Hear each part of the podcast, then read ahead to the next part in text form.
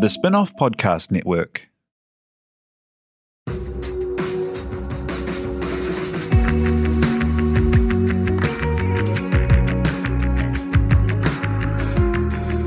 You're listening to Business is Boring, a podcast that reckons it's anything but.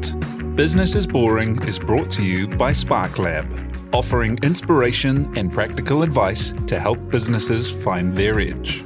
To hear more about SparkLab, including details about the latest events, workshops, and business tools, visit sparklab.co.nz.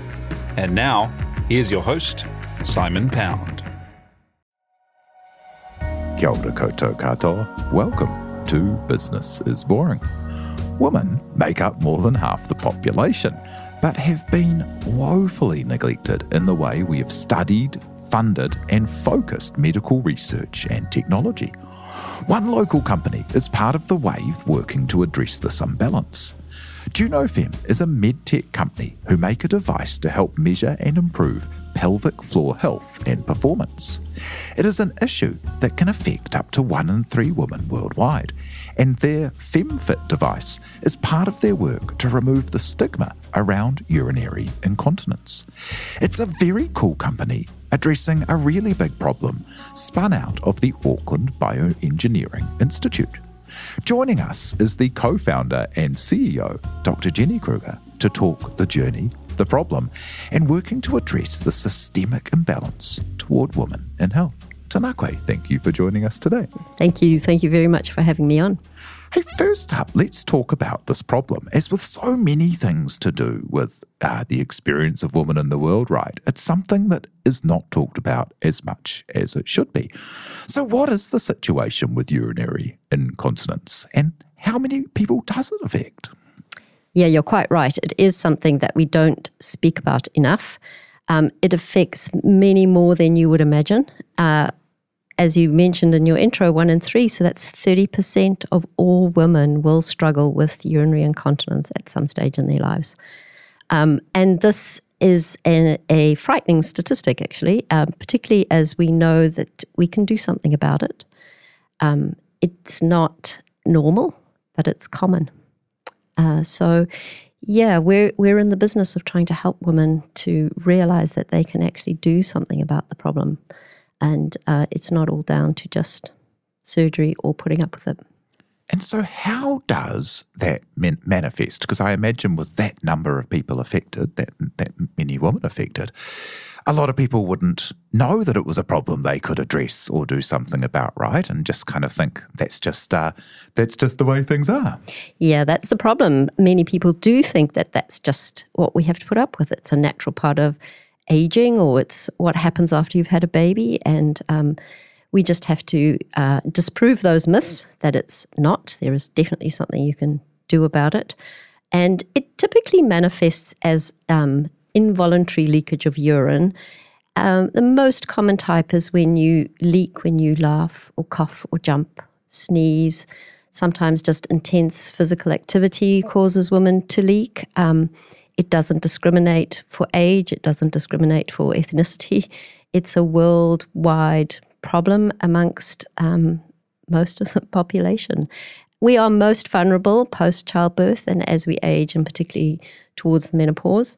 Um, but it can happen at any point in our lives. So, yeah, it's um, it's an issue. We need to talk about it. We need to get it out there. So and many people may have heard people, you know, kind of making light of it or something like, oh, won't, won't be jumping on the trampoline, you yeah. know. but like, how, you know, how should people be thinking about this and what can be done?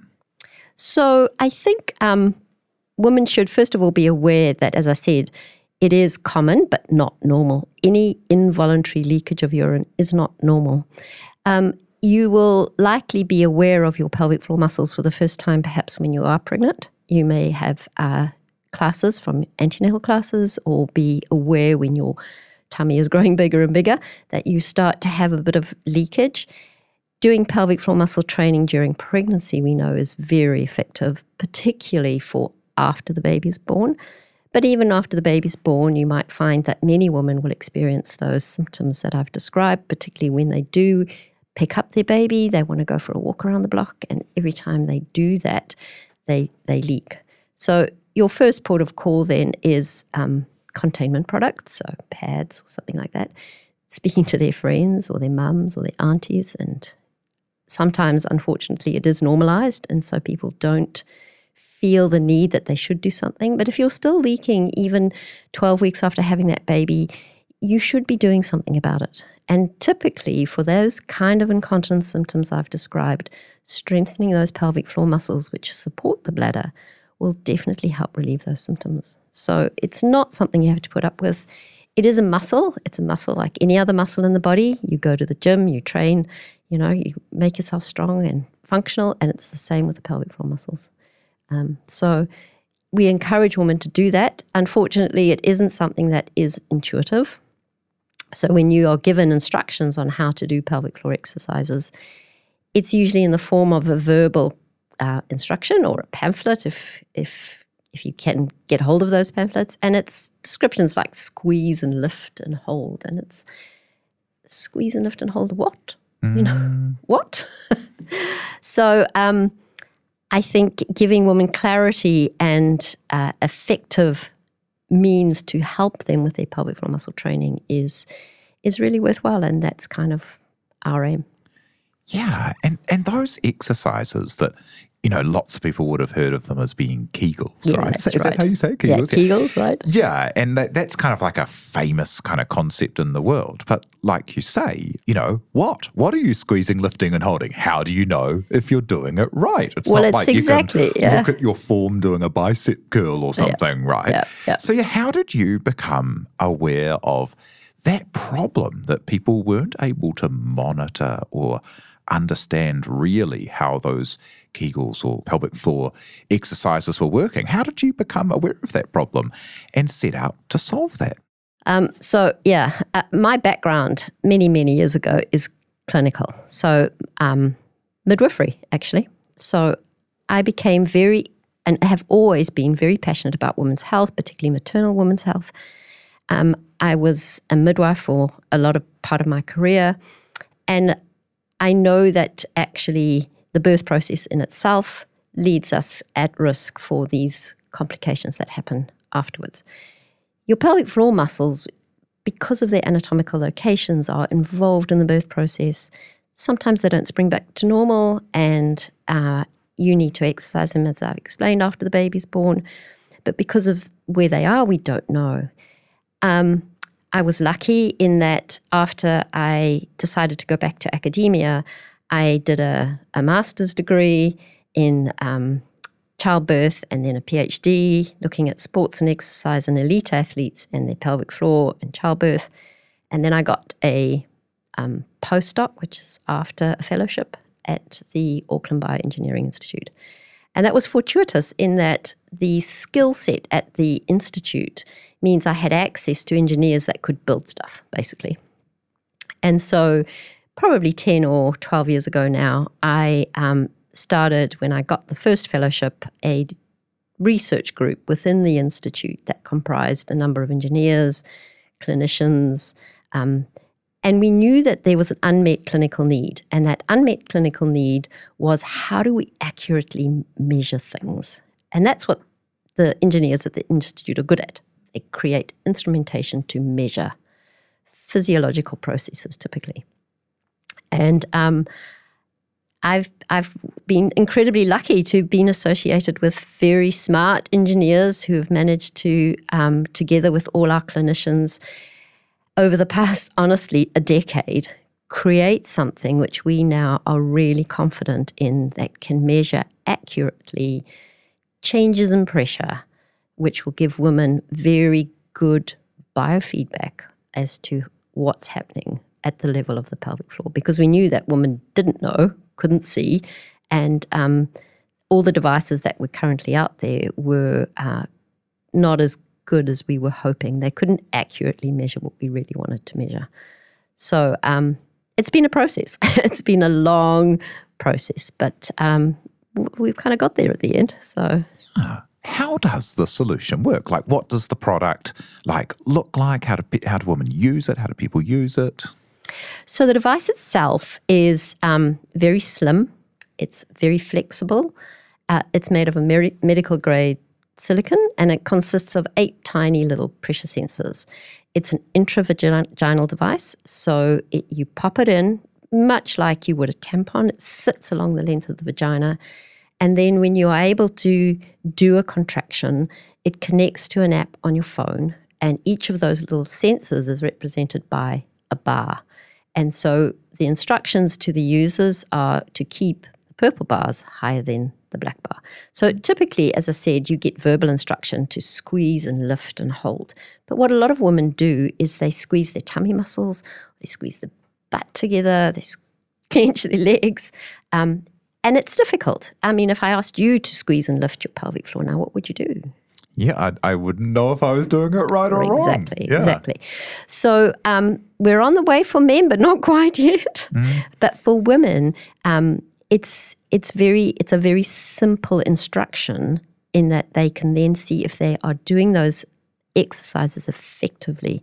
So the key issues are effective pelvic floor muscle exercises, and the exercises have to be of an intensity that actually will change that muscle. So when you go to the gym and you do bicep curls, or whatever, you need to do it at a certain intensity and so many repetitions with a certain weight to make a difference. And it's the same, it's a muscle. So you need to actually exercises it sufficiently in order to make that change. Um, so, yeah. what kind of impact does that have? Because, I mean, like any um, uh, device, right? Like it can tell you you're doing it right, but you still need to do the work, right? Yeah, you still absolutely. need to do uh, sufficient exercise to uh, strengthen the muscles. Like, how long does it take, and, and what are typical uh, well, I, I mean, are there typical effects? I imagine it's a very personal and different thing with different people. Yeah. It, um, so what we have done is um, because I've come from academia, the program that the app delivers is a um, program that's been tested in something called a randomized control trial. We know it's effective. It takes 12 weeks, so three months, and it's progressive in nature the types of exercises you do are not just a squeeze and hold, you do four different types of exercise. And you also change from a lying position, sitting, standing. So it becomes functional. So most women leak when they're standing.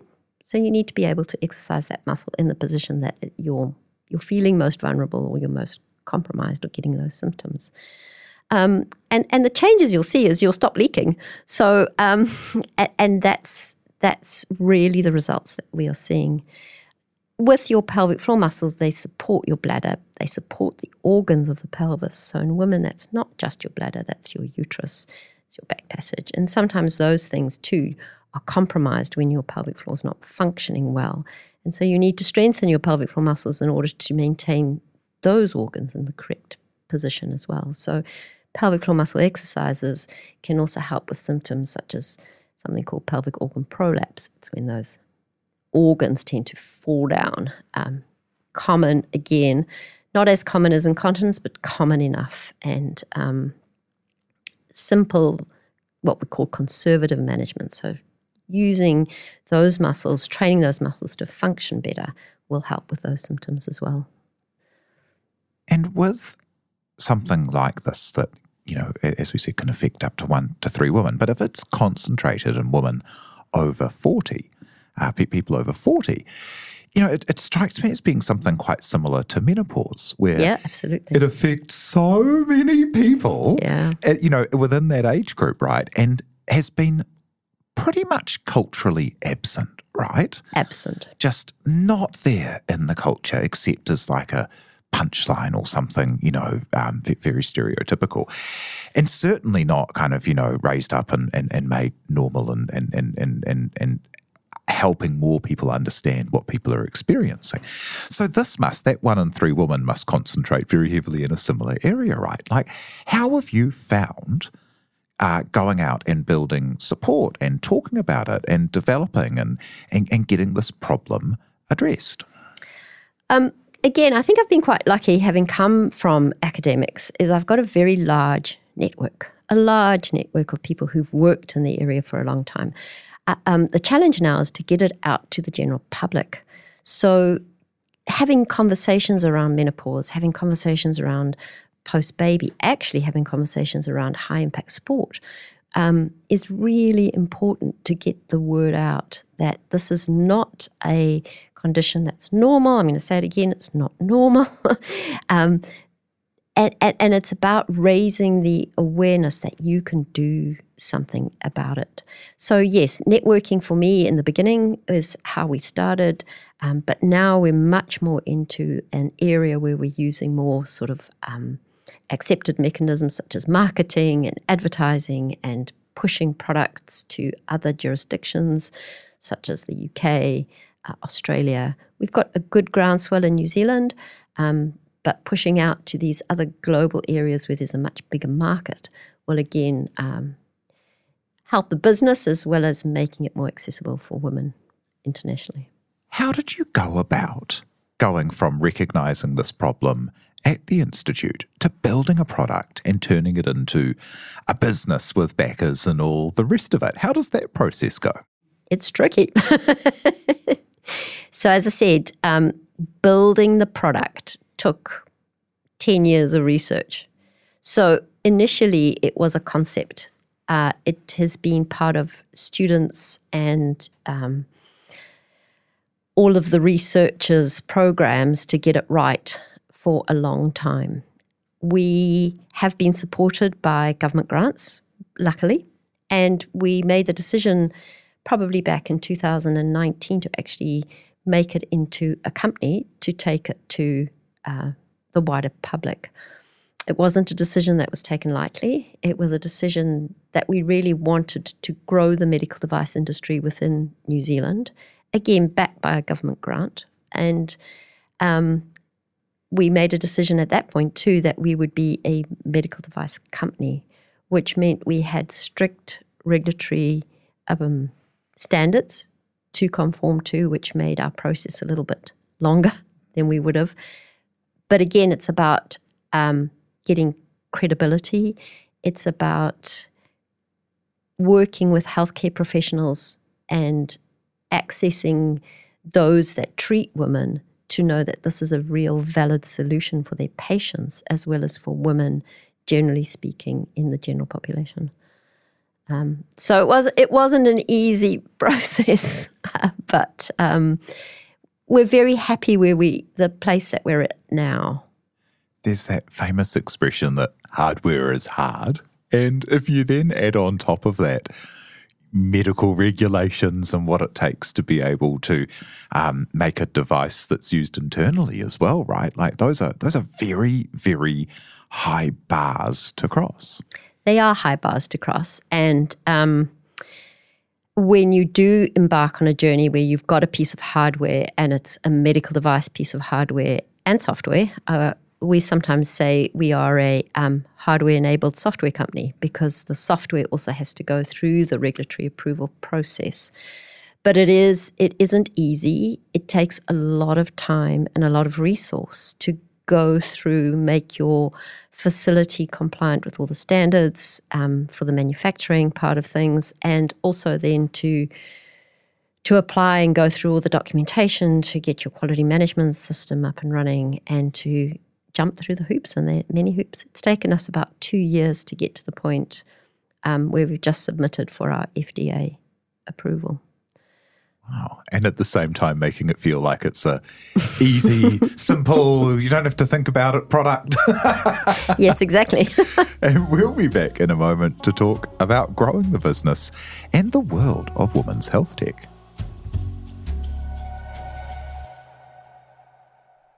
Hey, Business is Boring listener, have you ever wanted to come along to a live Business is Boring record?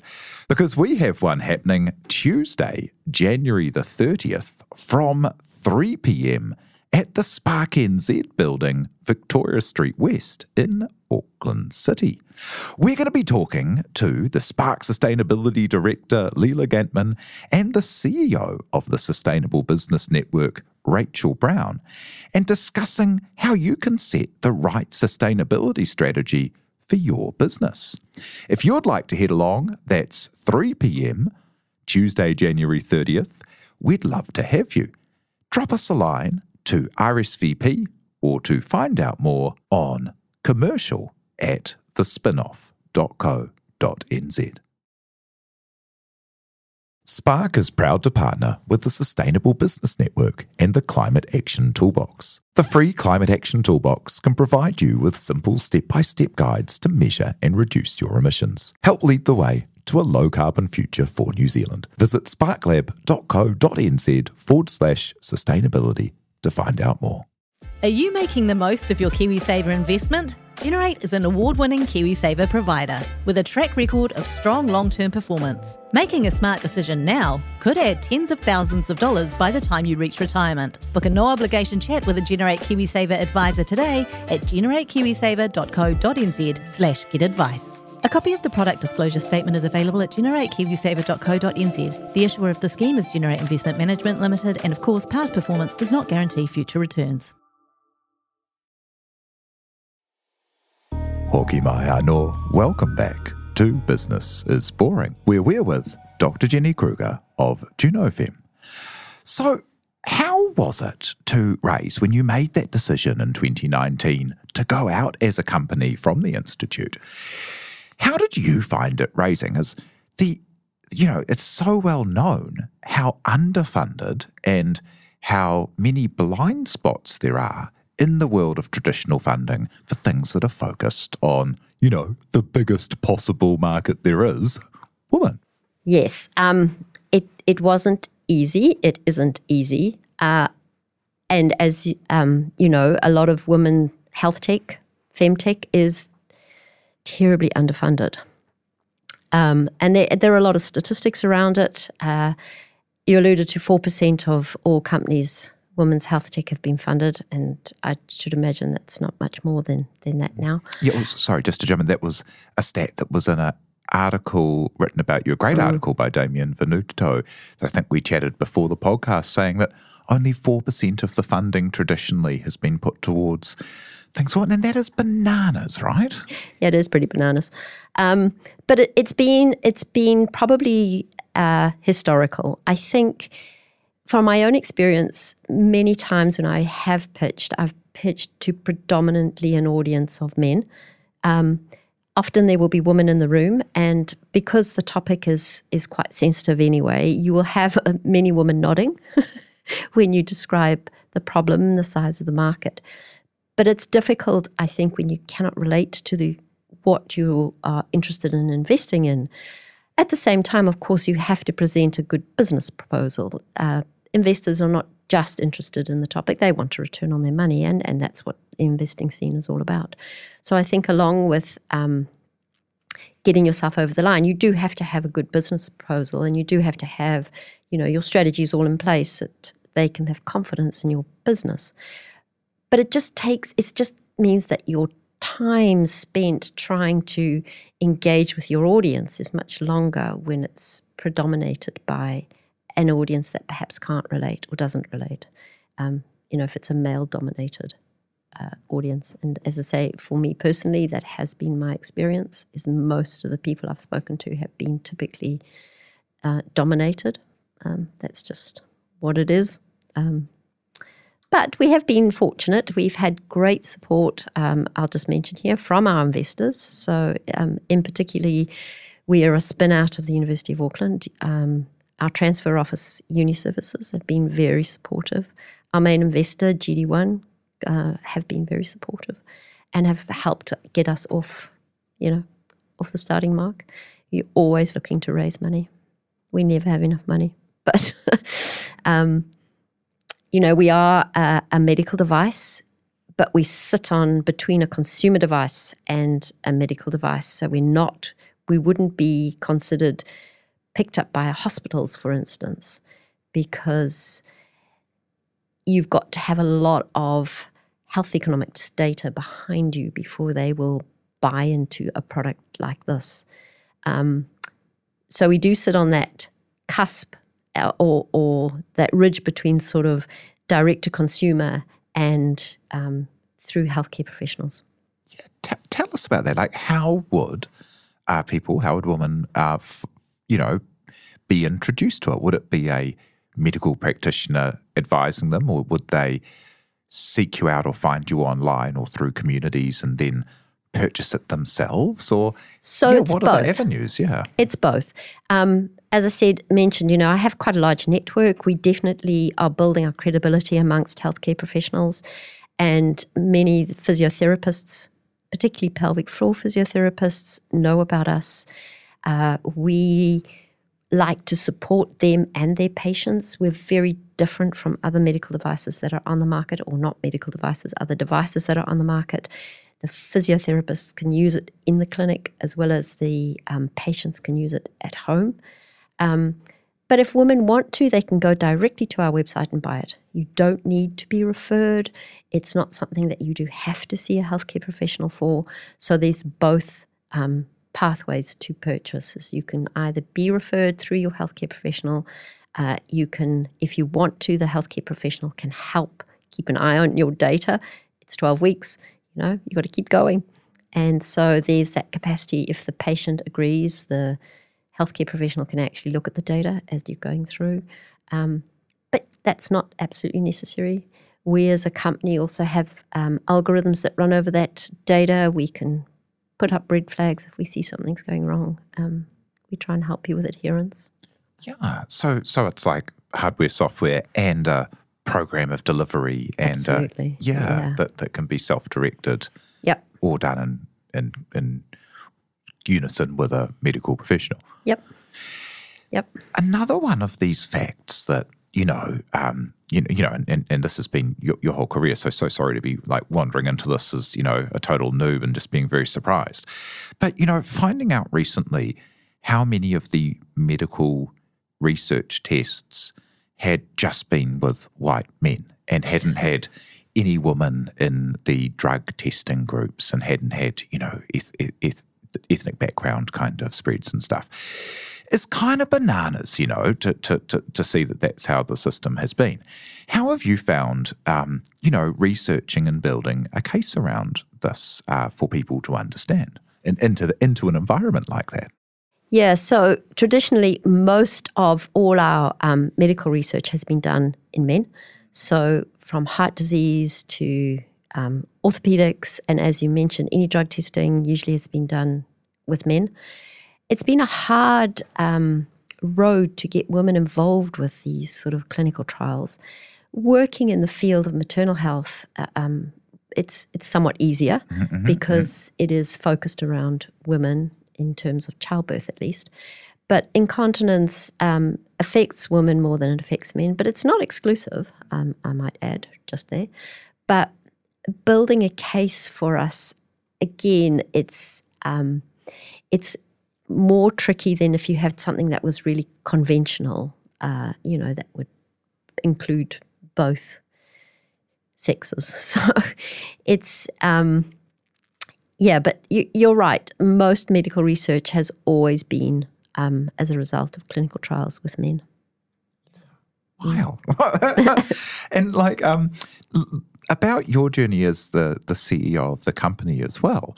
Like how has that journey been for you from after building a career in midwifery and in research and uh, you know in in the um, institute how's it been to then go out and do all the things that it takes to raise money build a team get a device over the line do the marketing have plates spinning in a hundred places at once Yeah, um, it's a totally uh, huge learning curve.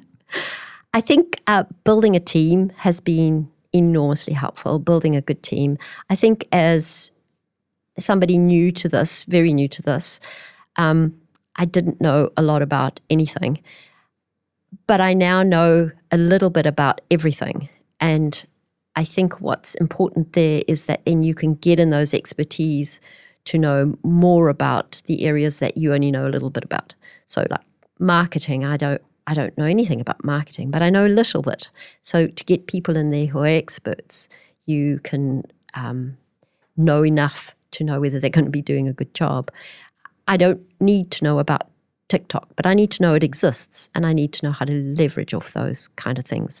And the same goes, I, I guess, for things like, um, you know, finances and all that kind of thing. As the co founder and CEO, I need to be the face of the company and also to do the fundraising mostly. And that was a very, um, and still is, a very uh, steep learning curve. Um, you naturally, I think, slip back into the areas that you're comfortable in. And my area is healthcare. My area is um, making a difference for women's health. But I am aware that in order to do that, we need a, a viable company. And so to do that, we need investment. So how do we do that? and, and that's that's the tricky bits, and those are the bits that have been um, big learnings for me. And what is the big vision for the company? Like, what is that story for uh, taking Junofem and FemFit to the world? So our mission is to be the most trusted solution for women's pelvic floor health globally. That is our mission. Um, as I mentioned, we're having a big push into the UK now. Um, we've got a lot of traction there in terms of the physiotherapists. Of course, it's a much bigger market, but they do have, um, or they seem to have a lot more conversations around these issues than New Zealand or Australia at the moment.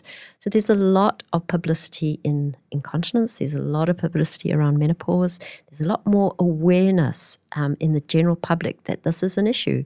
Uh, the the concept of incontinence is openly spoken about in, in the more general publications. Menopause movements have been springing up everywhere. It's become quite commonplace in the workplace in many of these larger organizations in the UK to be aware of menopause. I think it's coming here, but it's still um, not as open as it is in the UK. So, uh, yeah, we're quite excited about that.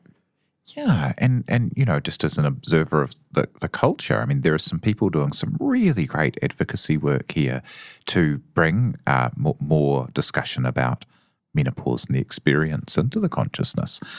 But um, working from a very low base, right? Absolutely. Absolutely. So uh, I guess you have to start somewhere. And I'm delighted to see that the conversations are becoming much more prominent in, you know, in the general public space, uh, both here in Australia. But we have a way to go, I think, um, to make it more open and out there.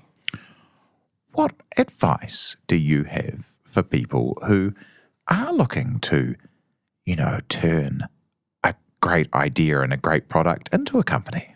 I think what, if you've got a great idea and you want to build a product or you have a product, I think the first thing to do is really uh, test your assumptions. Make sure that there actually is a market. Um, make sure that whatever it is you're building or whatever ideas you have and you're wanting to create a company, that somebody will pay for your services or your product. And all of us make assumptions. We all think whatever it is we're doing is great, is fantastic. But until you test that and really test it honestly, not just ask your mates and friends and family, um, you might end up building something and spending ages and years and many tears to find that actually nobody really wants what you've come up with. So I think that would be my one piece of advice is really test your market and test how you're going to get into that market. How are you going to sell? Way before you start spending hours and bucket loads of money into actually creating something.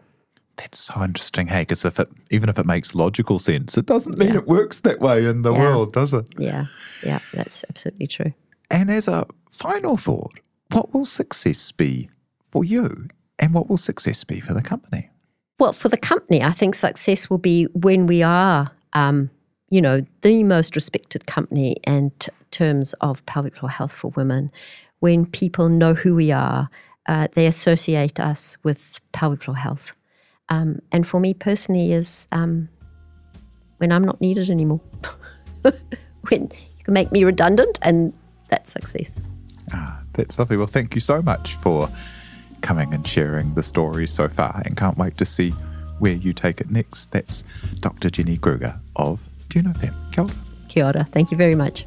Thank you so much to Jenny for joining us, to you for listening, and to everyone who helps make this happen, like our producer, Te Aihe Butler. Do follow and leave us a review if you like what we do, it really does help. And we'll see you soon in Nohora.